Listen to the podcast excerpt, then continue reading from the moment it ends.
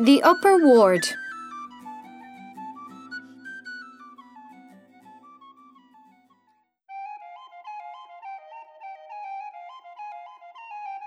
The Upper Ward was the heart of the fortress and housed the most important structure on the site, the Great Hall. You can see stunning views of the surrounding landscape from this vantage point, giving you a real sense of just why it was such a strategically important site. As you follow the path through the upper ward, you can see the remains of a deep cistern or well that would have provided fresh water for the garrison. A protected water supply was essential to any fortress to ensure that the defenders could withstand a protracted siege.